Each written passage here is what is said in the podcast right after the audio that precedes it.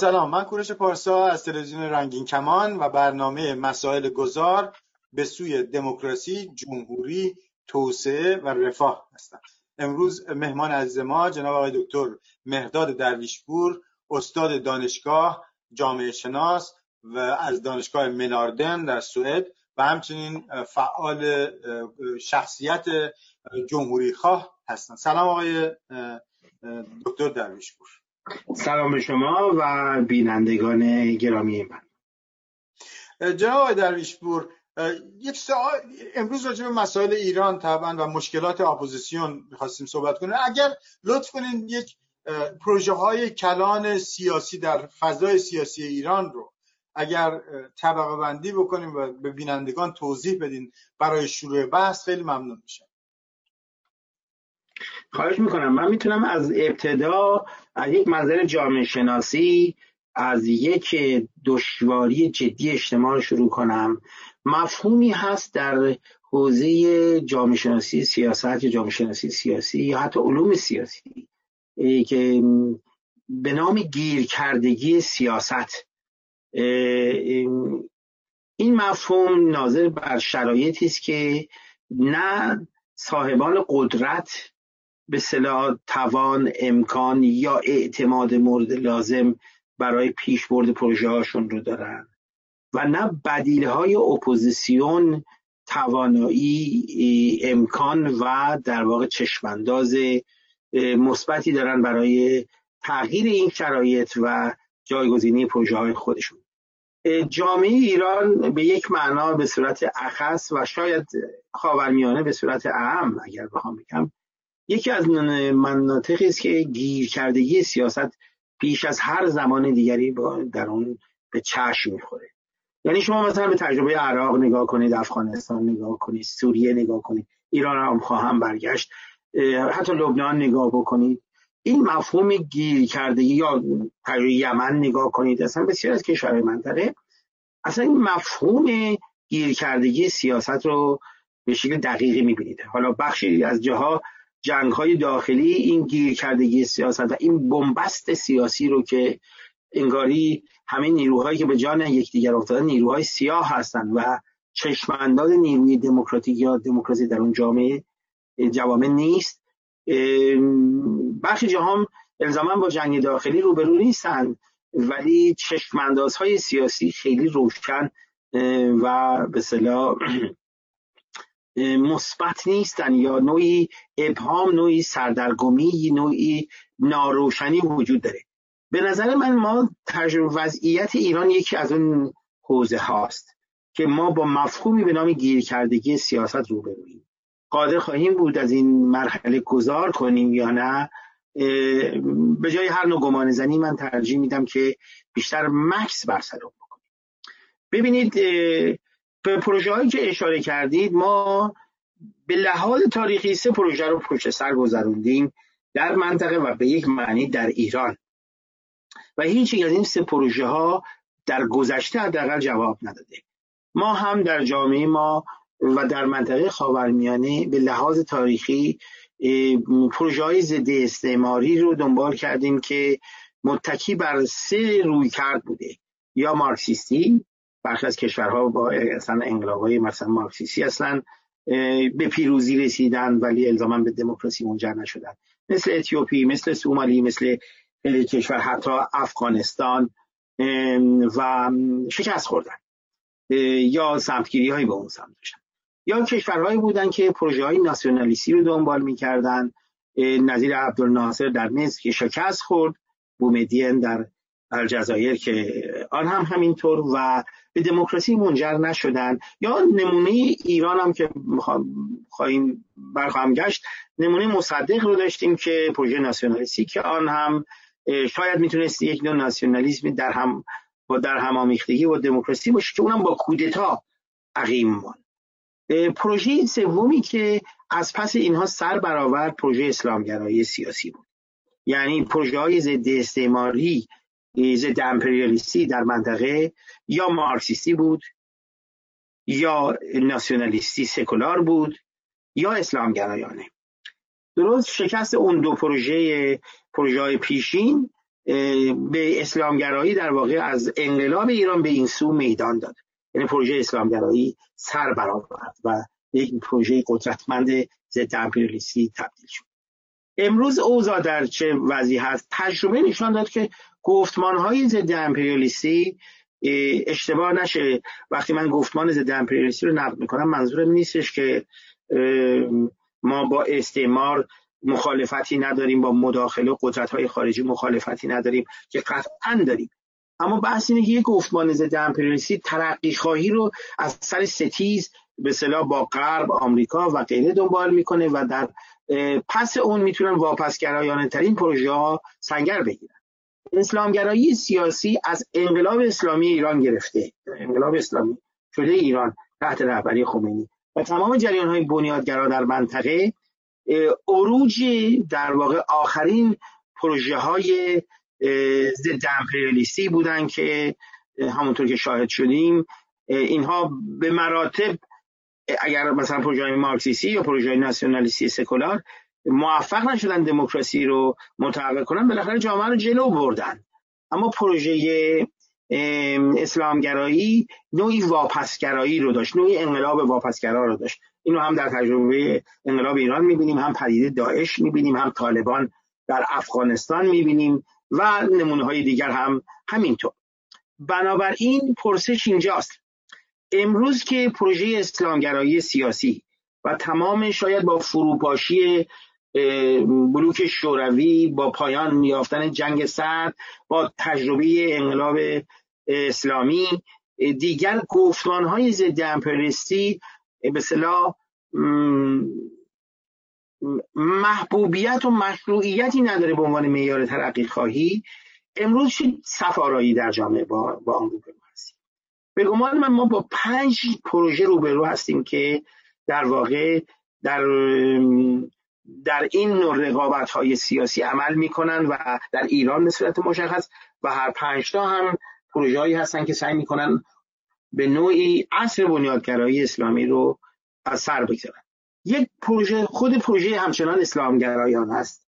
اصلاح طلبان رو اگر یک اصلاح طلبان دینی اگرچه از بنیادگرایی اسلامی گسست کردند ولی هنوز در گفتمان اسلامگرایی قرار هنوز اینکه چقدر این ناشی از پراگماتیسم سیاسی است یا باورهاشونه اینها که بر ما روشن نیست اینها رو در موردش گمان زنی نمیشه کرد. حوزه سیاست حوزه بررسی کنسیکونس آنالایزه بررسی مثلا نتایج. انگیزه شناسی که نمیشه کرد. بنابراین اگر از منظر نتایج حرکت بکنیم اصلاح طلبی دینی آخرین در واقع سنگر پروژه اسلامگرایی است. نوعی است که سعی می‌کنه هم گفتمان دینی اسلامی رو حفظ بکنه در حوزه سیاست هم اون رو شاید با شرایط به اصطلاح مدرن تطبیق بده. به هر حال اسلامگرایی چه در شکل بنیادگراییش که امروز یک تاز صحنه است. قدرت رو داره. چه در قالب اصلاح طلبی دینی که نوعی لیبرالیزه کردن در واقع پروژه اسلامگرایی هست و نوع نوعی به صلاح تطبیق اون با شرایط مدرن این یکی از پروژه‌ای است که امروز در جامعه فعاله. اسم بنیادگرایان قدرت رو در دست دارن گرچه مشروعیت ندارن با استفاده بعد قوه سرکوب اساسا کارشون رو پیش می‌برن. پروژه اصلاحگرایی هم که دو دهه فرصت داشت اصلاح طلبان دینی و اینها هم به گمان من به بنبست رسیدن و به اصطلاح جامعه ایران دیگر پروژه اسلامگرایی پروژه‌ای نیستش که از مشروعیت اجتماعی برخوردار باشه برای اداره سیاسی جامعه یا حتی روابط بین المللی احیای خروج ایران از انزوا و متعارف کردن شرایط سیاسی اجتماعی پروژه‌ای که دیگری که در برابر این اسلامگرایی از هر دو نوعش در جامعه ایران قد علم کرده پروژه‌ای است که به نام قومگرایی شناخته میشه. پروژه است که زبان سکولار داره ولی هویت طلبی در برابر هویت طلبی اسلامی که به اصطلاح نوعی تمامیت ارزی را می‌خواد حفظ بکنه اما از اونجا که بر باورهای ایدئولوژیک دینی استواره هم بر تبعیض اتنیکی هم تبعیض دینی علیه سنی ها علیه بهایی ها علیه یهودی ها علیه اقلیت های دیگر استواره. این پروژه نه به خاطر دینی بودنش در میان گروه های اتنیکی تحت ستم از محبوبیتی برخورداره نه به دلیل به اصطلاح تبعیض بودنش.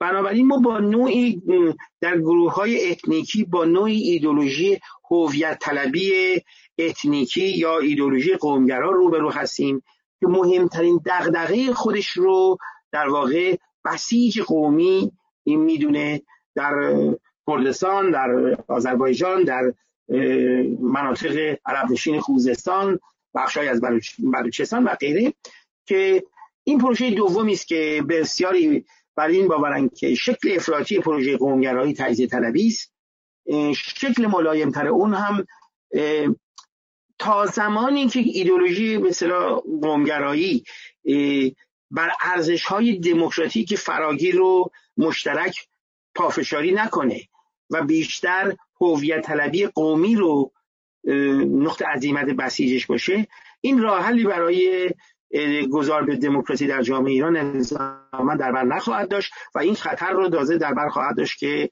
نوعی به جای مثلا اسلامگرایی که خودش یک گفتمان ضد دموکراتیکه نوعی دیگری از گفتمان جمعی رو سازمان بده که با الیمنت های دموکراتیک الزاما همپوشی نداره. این به این معنی نیست که گروه های قومی دموکراتیک نیستن. خیلیشون هستن خیلیشون نیستن.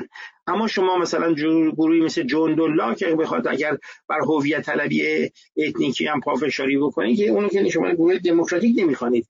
به نفس اینکه یا الاهواز و گروه های از این دست فقط به خاطر اینکه هویت طلبی های قومی دارن. بنابراین ما نمی‌تونیم انکار بکنیم. از گرایش های موسوم به پانتورکیستی در آذربایجان گرفته گروه های گرایش های افراطی در خود کردستان گرفته. ما گرایش قومگرایی گرایش جدی است در جامعه که درست با توجه به اینکه هم حکومت انکار می‌کنه. تبعیض اتنیکی رو نادیده می‌گیره.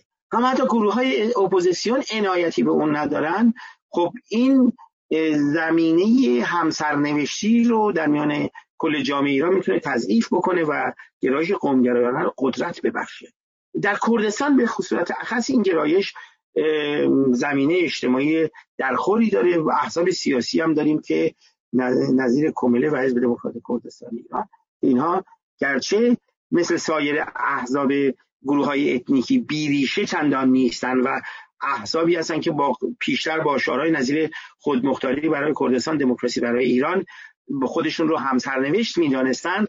اما برآمد هویت طلبی قومی ملی و عروج ناسیونالیسم در سطح جهانی یا در برابر این globalization نوعی بازگشت به گذشته باعث شده که خیلی از فرهنگ های local بومی محلی اتنیکی ملی رشد پیدا بکنه و در مورد ایران هم این زمینه سازه یکی دیگر از زمینه ساز رشد این مسئله اتنیکی شده. مضافا مداخله نیروهای خارجی هم که آرزوی به اصطلاح طرحی که neocon ها داشتن برای به تقسیم منطقه و کشورهای منطقه اون هم می‌تونه در مسائل ذی‌نقش باشه. و حالا یه پروژه است.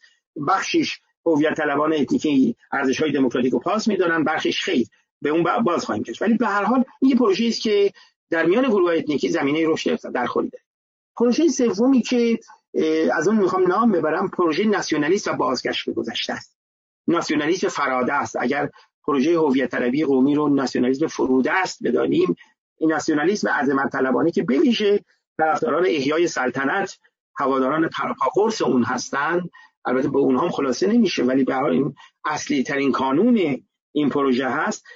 بر این باور هست و بیشترین زمینه اجتماعی هم به نظرم این پروژه داره. بر این باور هست که اسلامگرایی ایران رو به انحطاط برد.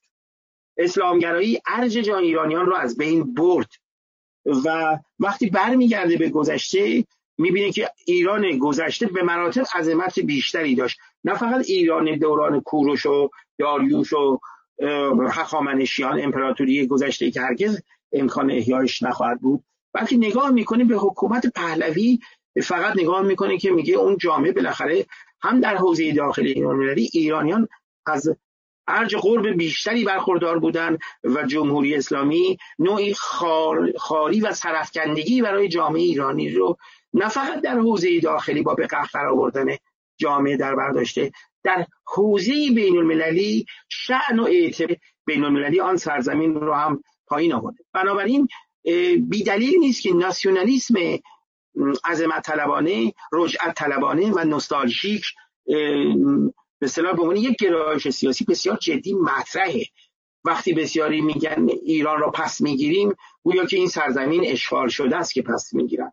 یا وقتی که دنبال احیای عظمت ایران هستند و یا با برجسته کردن نقاط قدرت دوران پهلوی. ما نمی‌تونیم نقاط قدرتش رو نادیده بگیرن دوره اصل رضا شاه چه محمد رضا شاه. ولی دیکتاتوری اون رو نادیده می‌گیرن اصلا اهمیت پیدا نمی‌کنه. از شدت انزجار از حکومت اسلامی این رجعتگرایی نوستالژیک بسیار بسیار قوی هست. بنابراین این سه پروژه سه پروژه جدی هستند که چقدر الیمنت های دموکراتیک در اینها وجود داره یا نداره من نمی‌خوام اینا رو یک دست بکنم. معلومه که بین بنیادگرایی اسلامی با اصلاح طلبی دینی تفاوت هست. بین اون گروه هویت طلب اتنیکی که به دموکراسی هم بها میده و اون گروه هویت طلبی دینی که مثلا های خاکستری رو می‌خواد نمایندگی بکنه یا جندولا زمین تاسمون تفاوت وجود داره. حتی معلومه که در میان کسانی که به فکر احیای گذشته هستند بسیاری ملیگرایی یا ناسیونالیسم رو به عنوان ابزاری برای عقب راندن حکومت اسلامی که هیچ شعن اجتماعی جمعی باقی نگذاشته پاس میدارن. و الزاما همه کسانی که از باز ایرانگرایی صحبت می‌کنن الزاما با دموکراسی در تضاد نیستن. بگم این سه پروژه یک وجه اشتراکی دارن. ایرانگرایی اسلامگرایی و قومگرایی. حرف اولشون دموکراسی نیست. این نکته بسیار بسیار به نظر من مهمه. برای اینکه اگر سرنوشت آینده ایران رو این سه گرایش فقط به تنهایی بخوان رقم بزنن این خطر وجود داره که ما با تنش های در واقع نوعی حتی جنگ داخلی رو بشیم این طرف قومگرایی ناسیونالیسم فروده است ناسیونالیسم فراده است و جریان های اسلامی اما ما دو پروژه دیگر هم داریم. به اختصار میگم این دو پروژه دیگری که به نظرم مهمی بهش توجه کردن یکی پروژه لیبرال دموکراتیکه. این پروژه در بخش قابل توجهی از جامعه جمهوری خواه زمینه داره. اما حتی بخشی از جامعه مشروط خواه هم به گمان من گفتمان لیبرال دموکراتیک رو داره. شاید می‌تونیم بگیم مثلا اگر بخوایم بگیم جریان نظیر شورای مدیریت گذار به گمان من بیشتر گفتمان لیبرال دموکراتیک رو داره تا ایران بازگشت عظمت ایران رو احیا کردن یا بازگشت به گذشته. یا بخش از جریان های جمهوری خواه گفتمان لیبرال دموکراتیک درشون قدرتمندتره. حزب مشروط هم خودش لیبرال دموکراتیک می‌دونه گرچه گفتمان ناسیونالیستی در اون هم قدرتمنده ولی به حال گفتمان لیبرال دموکراتیک هم تا حدی هم به چشم می‌خوره. خواستم بگم که اصلی ترین خانه گفتمان لیبرال دموکراتیک در ایران در میان جمهوری خواهانی. جمهوری خواهانی که از سه نوع اقتدار سنتی که سلطنت نمایندگی می‌کنه. کاریسماتیک که استبداد دینی نمایندگی می‌کنه. ایدئولوژیک که به اصطلاح دیکتاتوری های پرولتاریا یا حکومت های نظیر بلوک شرق نمایندگی می‌کردن از اونها فرا رفته. به این معنی خانه اصلی گفتمان لیبرال دموکراتیک در جامعه ایران جمهوری خواهان هستند گفتمان دیگری هم داریم که آن گفتمان هم به نظرم گفتمان مهمیه. یک گفتمانی است که عدالت جویانه است. گفتمانی است که در واقع سوسیالیستی است. بخشی از چپ رادیکال ایران هنوز با نام کمونیسم در واقع اون گفتمان عدالت اجتماعی رو سعی می‌کنه نمایندگی بکنه. بخشی هم از چپ دموکرات یا سوسیال دموکرات جامعه ایران. که اونم بیشتر خودش رو ترجیح میده یا به نام جمهوری خواه معرفی بکنه یا به نام چپ دموکرات. و خیلی مایل نیست خودش رو با هویت هویت های کمونیستی یا ایدئولوژیک آن مثلا تحلیل بکنه.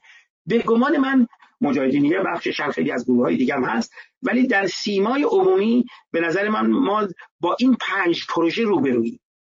مستقل از اینکه هر حزب سیاسی در نزدیکتر به کدام یک از این پروژه ها باشه یا چند پروژه رو همزمان در خودش داشته باشه به نظر من رقابت سیاسی در جامعه ایران بین پروژه های اسلامگرایی ایرانگرایی قومگرایی لیبرال دموکراتیک و گرایش در واقع عدالت جویانه با مفهوم چپ دموکراتیک بگیم یا عدالت خواهانه بگیم یا سوسیالیستی یا سوسیالیست دموکراتیک بگیم هر نامی که بذاریم با این این پنج خانواده به گمان من فعالترین گروه بندی های جامعه ما هستن که به حال دارن در صحنه سیاست رقابت می‌کنن. شانس کدوم بیشتر و کمتری میشه؟ به جای گمان زنی به اون بعدا برگشت. ولی من فکر می‌کنم که اگر از من بپرسید خب شما چی رو ترجیح می‌دید؟ چی رو فکر می‌کنید؟ به دموکراسی نزدیکتر می‌تونه باشه؟ من به گمان من یک در هم آمیختن یا نزدیکی گفتمان لیبرال دموکراتیک و سوسیال دموکراتیک در واقع در هم پیوستن عدالت اجتماعی و دموکراسی و تبعیض ستیزی و تمامیت ارزی و جدای دین از دولت کنسپت هایی است که می‌تونه زمین بخش از پایه های اجتماعی اون گرایش های دیگر هم به خودش جلب کنه. گروه اتنیکی می‌تونه با کمال میل با سیاست ضد تبعیض احساس چی میگن همزاد پنداری بکنه ولو که طبقات یکسان نباشه. حتی جریان های ناسیونالیستی از اونجا که بر تمامیت ارزی در گفتمانی که اشاره کردیم یک بارجگی پافشاری میشه یک نوع همخانی می‌تونه داشته باشه. همشون سکولارن به این ترتیب از سکولاریسم می‌تونن دفاع کنن. عدالت اجتماعی موضوعی است که حتی بخش از چپ هایی که خیلی دنبال جامعه بی طبقه یا ایدئولوژی کمونیستی هستند می‌تونن کوتاه بیان و مثلا حداقل عدالت اجتماعی بخششون به اون بسنده بکنن در سطحی که تعاملی بین دموکراسی و رفاه و عدالت صورت بگیره. چقدر ممکنه ما یک جریان سیاسی پیدا بکنیم که بتونه در واقع این پروژه های گون رقیب که اصلا فاصله های معینی دارن نزدیک بکنه نقطه اشتراک پیدا بکنه. کار بسیار دشواری است ولی فکر می‌کنم اگر ما بختی برای گذار به دموکراسی داشته باشیم نمی‌تونیم هیچ یک از این پروژه ها رو حذف بکنیم. باید راه تعامل با همه این پروژه ها رو پیدا بکنیم نقطه اشتراکات و در این رقابت های سیاسی ساله خب یکی از مشکلاتی که نیروهای سیاسی حداقل جمهوری خواهان دموکرات در از 15 سال گذشته توی صحنه سیاسی بودن و طبعا توی جمهوری خواهان دموکرات سکولار یا لایک خب هم لیبرال دموکراسی هم ادالت خواهی هم ملیگرایی دموکراتیک رو هم توش ایرانگرایی دموکراتیک. یعنی وجه مشخصش دموکراسی هم باید باشه. همونجور که صحبت می‌کنه نه نوع عظمت طلبانش. این طیف نیروهای سیاسی خب یک نیروی بزرگی ولی کمترین کمترین متشکل تشکلشون از همه پایینتر و انسجامشون پایینتر. و در صحنه هم حضور خیلی ضعیفی دارن اگر گفتگوی امروز رو بچرخونیم به اون طرف و قبل از اینکه آسیب شناسی بکنین و بپرسیم که ضعفاش ریشه های ضعفاشون چی هستش واقعا خود اپوزیسیون اگر اپوزیسیون جمهوری خواهی قرار دموکراسی خواهی که وجه مشخصش هم جمهوری خواهی باشه قرار بیاد بیرون این بسیار در چه این کار اپوزیسیونیش در چه ابعادی چه بودهایی داره که بعد بتونیم ارزیابی بیشتر بکنیم ببینیم ایراداتش در کجاست اگر امکان ببینید من از همینجا می‌خوام با یک نوع نمی‌دونم واژه انتقاد از خود دقیق یا نه با نوعی بازنگری به خوشبینی سیاسی گذشته خودم. هم در حوزه نظری هم در حوزه عملی شروع بکنم.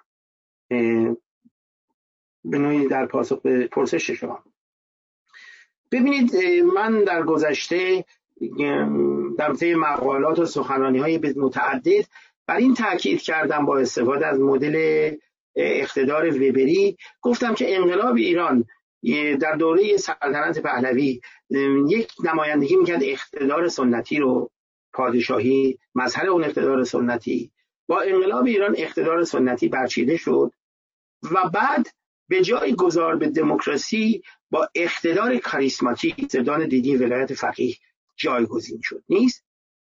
و گفتم که تجربه انقلاب اسلامی ایران و حکومت اسلامی و میل جامعه به عبور از اون در واقع به این معنی است که ما هم تجربه اقتدار سنتی سلطنتی کاریسماتیک دینی رو تجربه کردیم و بنابراین زمینی عروج و متحقق شدن شکل سوم اقتدار اقتدار اقلانی دموکراتیک و دینی در قالب یک جمهوری سکولار و پارلمانی در جامعه ایران مهیاست و استقبال گسترده روشنفکران جامعه که دیگر به جای گفتمان های ضد امپریالیستی گفتمان های دینی یا گفتمان های گذشته گرایانه یا گفتمان های ایدولوژیک به سمت گفتمان های دموکراتیک و سکولاریسم در واقع به سمت اون رفتن نشاننده این واقعیت است که این گفتمان زمینه قدرتمندی داره. گفتمان اقتدار اقلانی دموکراتیک سکولار. و حتی من جنبش سبز را هم یا حتی اصلاح طلبی دینی را بخشی از فشار جامعه و طبقه متوسط ایران که نمی‌خواست حکومت اسلامی بمانه. در این حال نگرانی های ضد آرمانی و نگران از انقلاب رو هم داشت باعث شد که این گفتمان حتی به اصلاحات هم فکر کنه اگر بتونه گام به گام جلو بره باز بهتر از هیچه. بنابراین خود اصلاح طلبی دینی رو من فقط یه جنگ زرگری بین دو جنا نمی‌دانم. بخش از فشار طبقه متوسط جامعه ایران و روشنفکران جامعه برای دموکراتیزه کردن و سکولاریزه کردن جامعه می‌دونم که گرچه با توجه به توازن قدرت و ساختار اسلامی حکومت این بیشتر پروژه اصلاح طلبی به توهم بود حکومت من. عملی نشد و دید اما پرسش اینجاست. اگر امروز که جا صدای سوم بیشترین زمینه به پذیرش اجتماعی رو داره.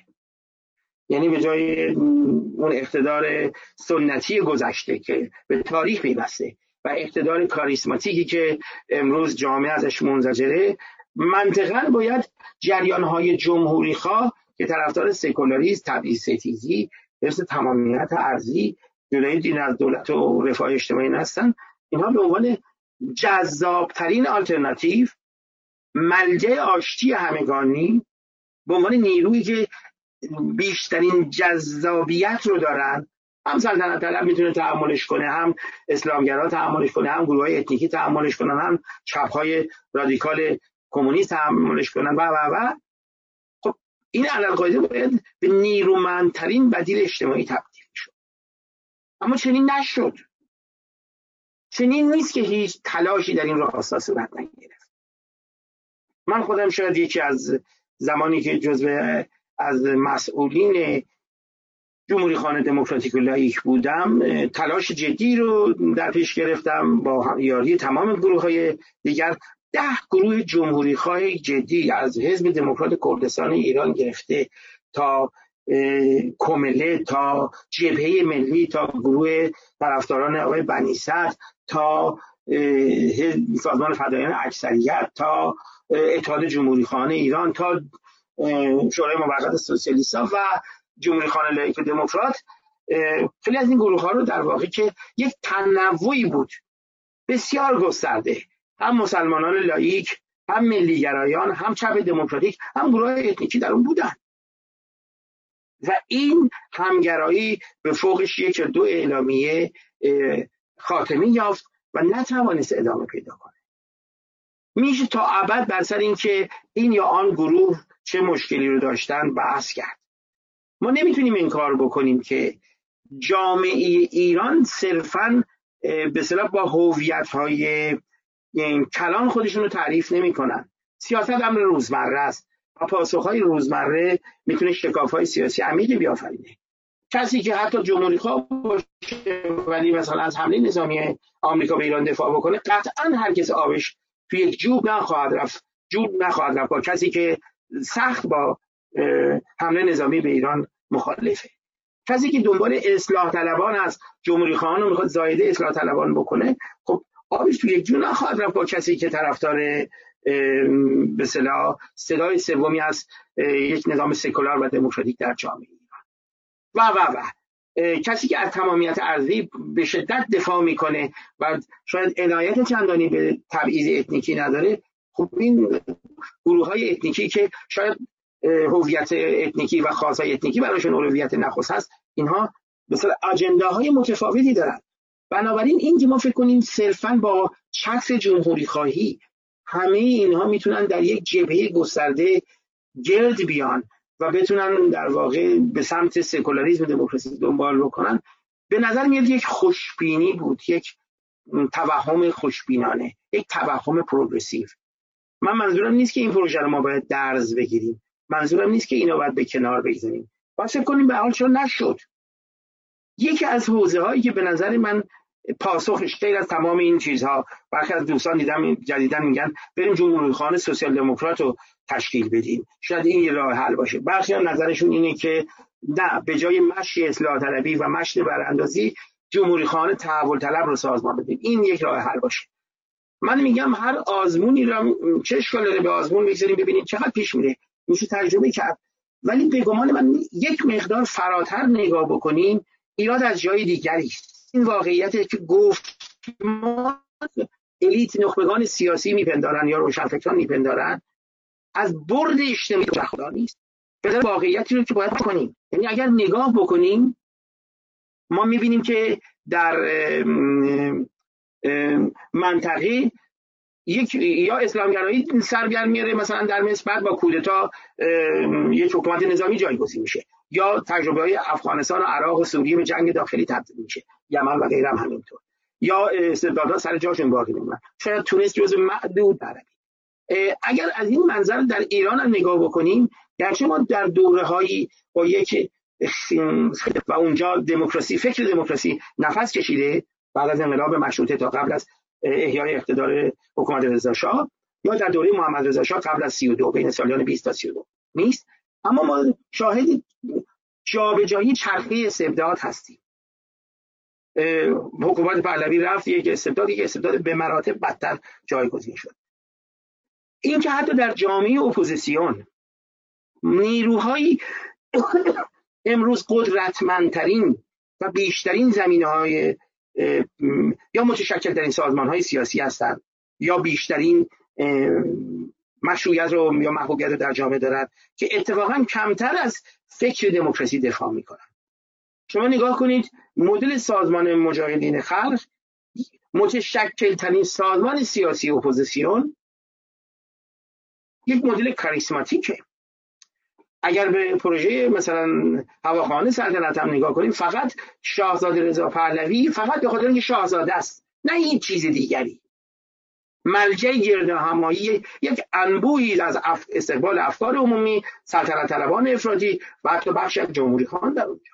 بنابراین این اشکال اقتدار سنتی و کاریسماتیک دیرپادره و پروژه های چی میگن تحذب دموکراتیک یا همگرایی های دموکراتیک می‌بینیم فقط تشتت و پراکندگی رو در بر داره.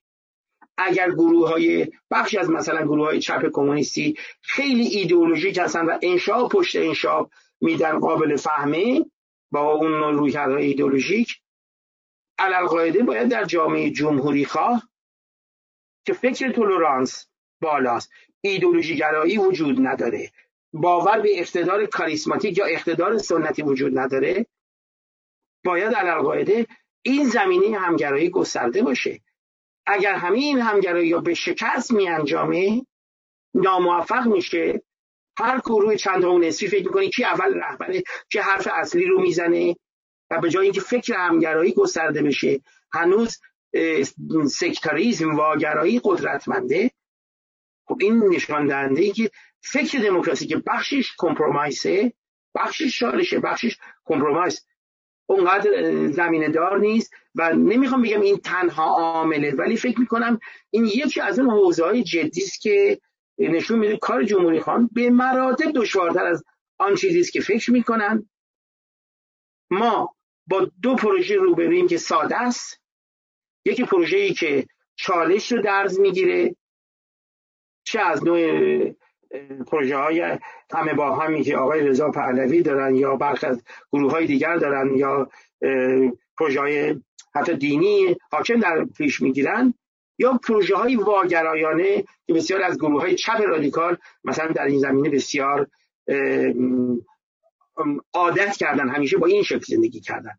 پروژه ای که کمپرومایز و یعنی سازش و چالش همگرایی و رقابت رو بخواد با هم در بیامیزه بیش از همه در میان جمهوری خواهان زمینه داره. ولی اگر موفق نشدن هنوز حتی یک پروژه همگرایی که چجوری بگم جاذبه ملی پیدا بکنه ارائه بدن و برعکس نیروهاشون حتی دارن به سمت بخشی از رضا پهلوی که از یک همگرایی همه با هم بیشتر دفاع می‌کنه به سمت اون از دست میدن.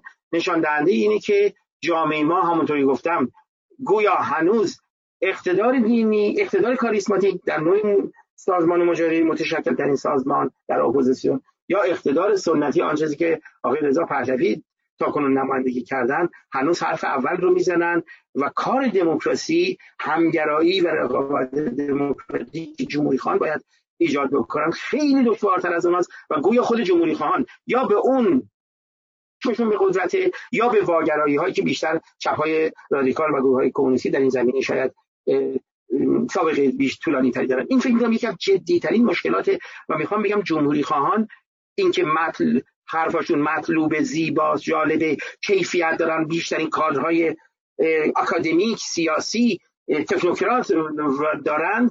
همه اینا لازمه برای بدیل اجتماعی شدن. ولی کافی نیست و اون ضعف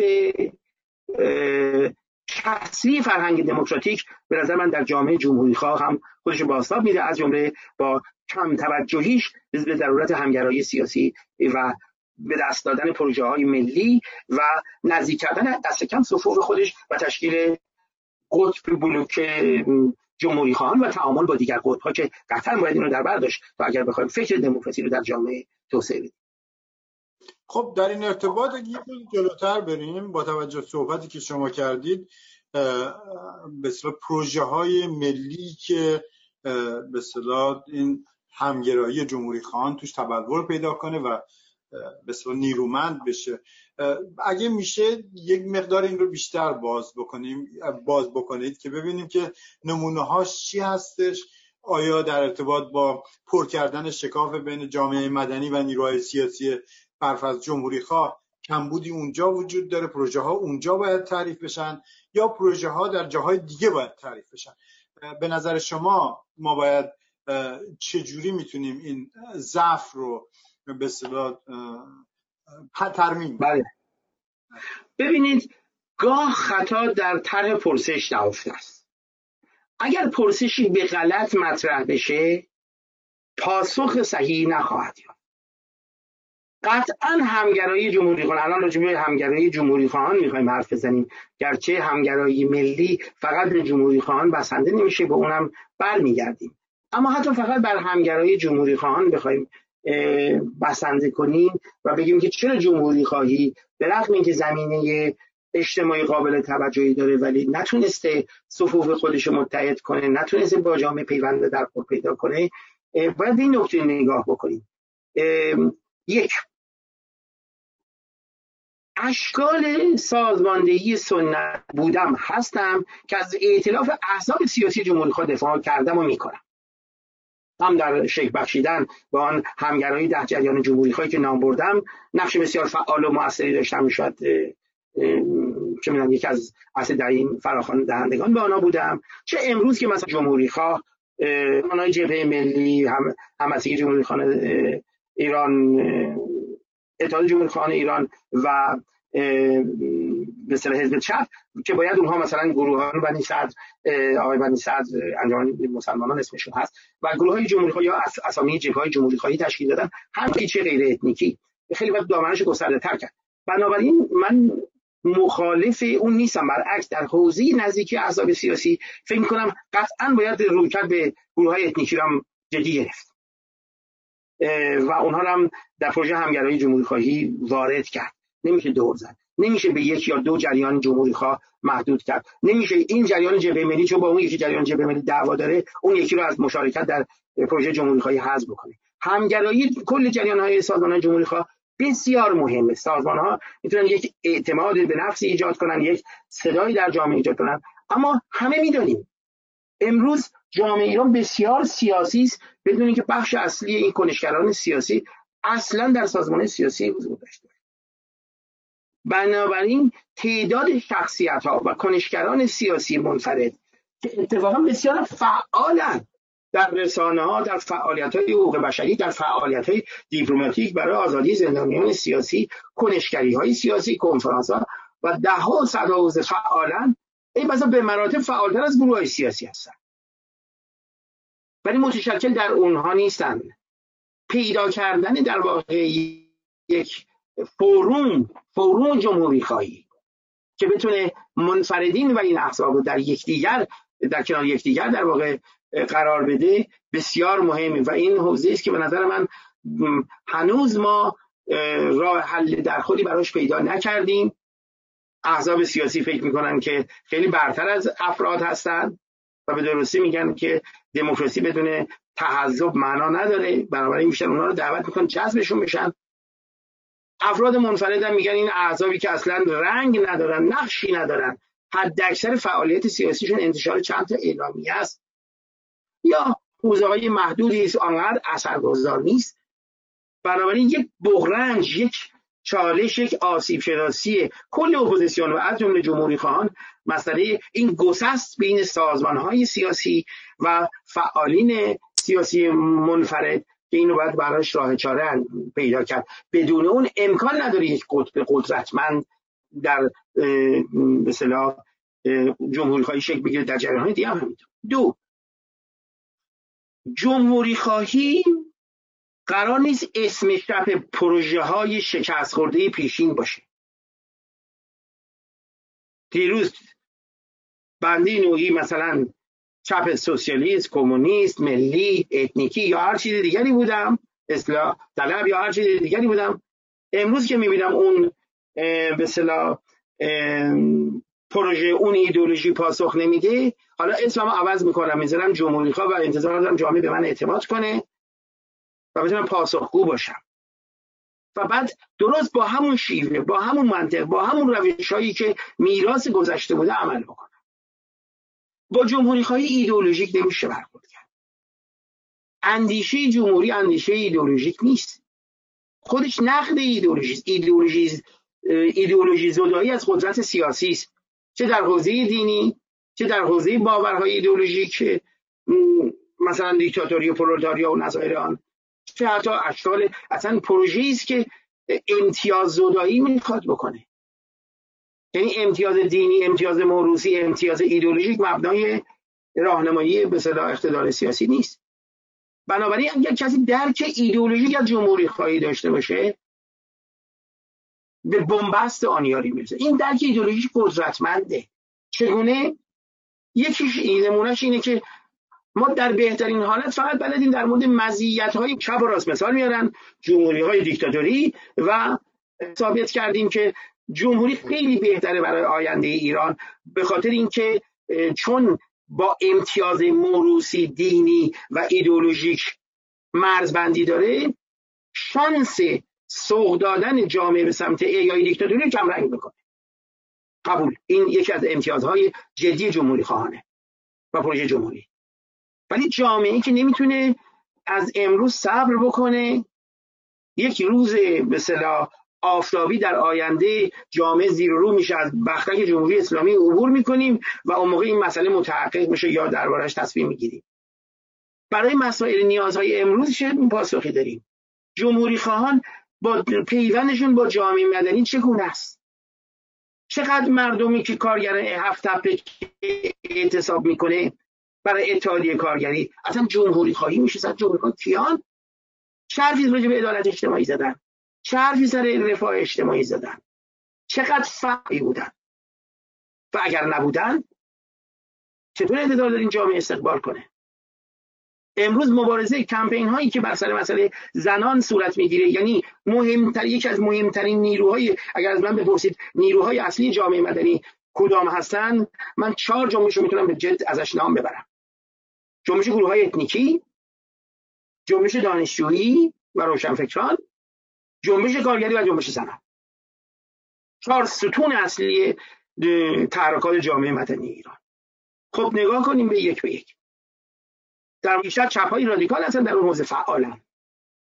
تا حتی چپ های میانه سوسیال دموکرات یا جمهوری خواهن در حوزه زنان ما نگاه می‌کنیم که صدها کمپین مبارزه اعتراض در حوزه های گوناگون صورت می‌گیره برای به حقوق زنان برای رفع تبعیض جنسیتی.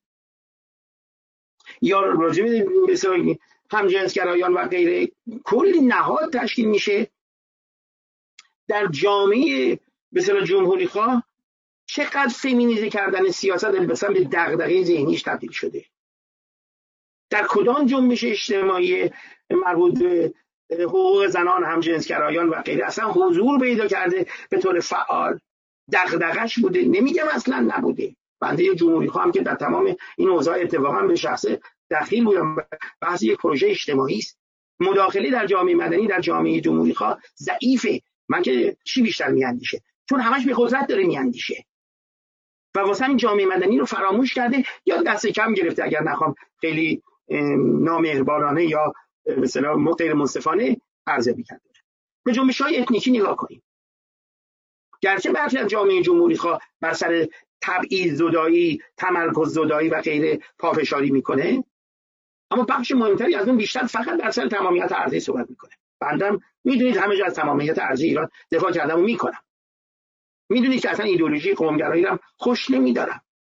ولی مگه میشه شما در کشوری که تبعیض اتنیکی تبعیض دینی اینجور بیداد اصلا تبعیض این گونه بیداد می‌کنه به جای اتخاذ یک سیاست فعال ضد تبعیض.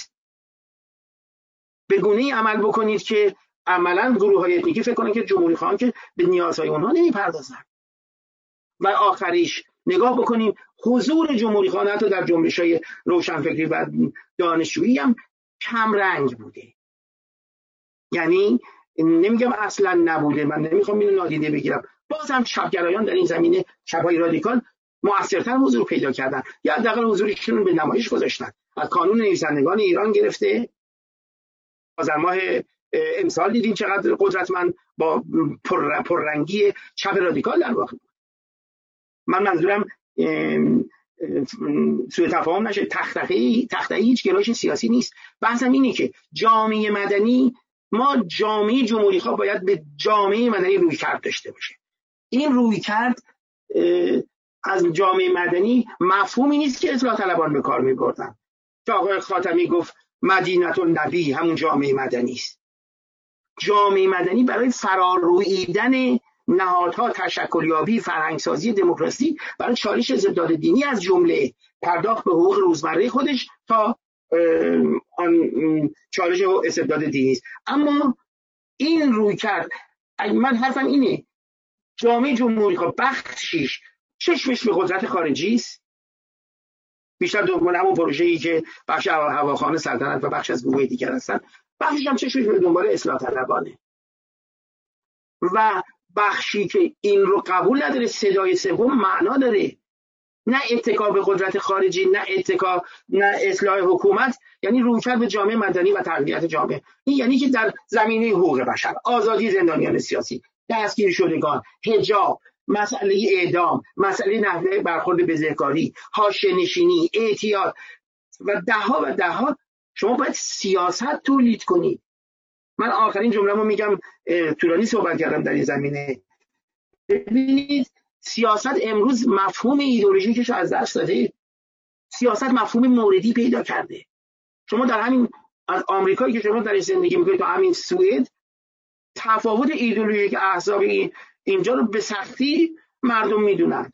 ولی موقع انتخابات میگن کی مالیات میگه بیشتر بدیم کمتر بدیم بهداشت رو بهتر بکنیم بدتر بکنیم.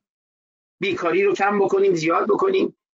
مالیات ها بیشتر کمتر. بر مبنای این رأی میدن. یعنی سیاست موردی شدن سیاست یک حقیقتی است که نمی‌تونه جامعه جمهوری خواه چشمشون به اون ببنده. حرف من اینه این یکی از جدیترین آسیب های دیگری است که جامعه جمهوری خواه وقتی اون کسری فرهنگ دموکراتیک رو داره میراث فرهنگ سیاست ورزی گذشته رو داره و به همگرایی کم توجهه. قدرت بالانس سازش و چالش رو نداره. وقتی به جامعه مدنی در واقع اون توجه کافی رو نمی‌کنه. وقتی در واقع به این ترتیب نیرویی رو که این همه پتانسیل داره در تمام عرصه ها می‌تونه چیزیشو از دست بده. چگونه بگم؟ اون سرمایهش رو از دست بده. شما سرمایه رو اگه نتونی به خوبی به کار بگیری دیر یا زود به انزوا کشیده خواهی شد. البته جمهوری خان هنوز یکی از جدیترین آلترناتیو های جامعه ایرانن.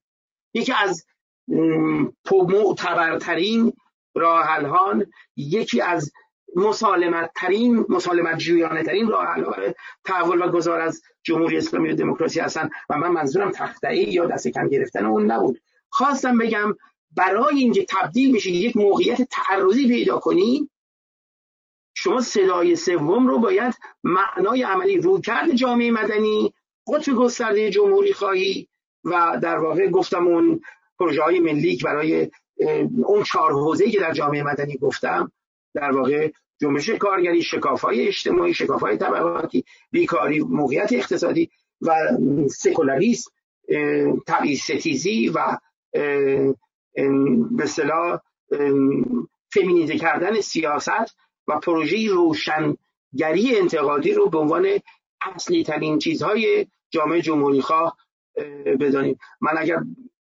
فرصتی راجع به مفهوم اپوزیسیون بگیم من اونجا اهمیت این نکته که گفتم رو بیشتر توضیح خواهم جناب درویشپور سه برداشت از اپوزیسیون وجود داره. اگه شما لطف کنید این برداشت ها رو توضیح بدین خیلی ممنون میشه ببینید من در تعریفی که از مفهوم اپوزیسیون در واقع می‌فهمم با اجازه از سیاست ورزی بگیم به طور عمومی تر اپوزیسیون سیاسی هم همین به صورت اخص‌تر ببینید یک وظیفه و در واقع یک حوزه فعالیت اپوزیسیونی کسب قدرت سیاسی برای اداره سیاسی جامعه است. بنابراین داشتن طرح و برنامه اقتصادی سیاسی صرفا سلبی سخن نگفتن ایجابی سخن گفتن بخشی از سازماندهی به به سمت قدرت سیاسی است. به این ترتیب نمیشه یک جریان اپوزیسیونی که مسئولیت به دولت مداری یا اداره کشور یا طرح برای اداره سیاسی جامعه رو ازش حذف کرد. این یکی از بخش ها معناها و هویت های اپوزیسیون یکی از اهداف اپوزیسیون است. و جمهوری خواهان در این زمینه باید این بلند پروازی رو داشته باشند. اگر طرح برنامه نداشته باشن معلومه که اصلا به جد گرفته نخواهد شد. اما اپوزیسیون فقط کسب قدرت سیاسی نیست. چون اگر اینجوری باشه گروه های اپوزیسیونی که می‌دونن از 5 درصد هم هیچ وقت بیشتر نمیرن بعد برن تعطیل کنن خودشون چون هیچ وقت به قدرت سیاسی که از دست پیدا نمی‌کنن. این واقعیتی که بخش دیگری از اپوزیسیون به معنای ارزش سازماندهی یک اراده مشترک بر پایه ارزش های مشترک گفتمان سازی است. خیلی موقع ها می‌بینیم جامعه زیر رو میشه تغییر می‌کنه.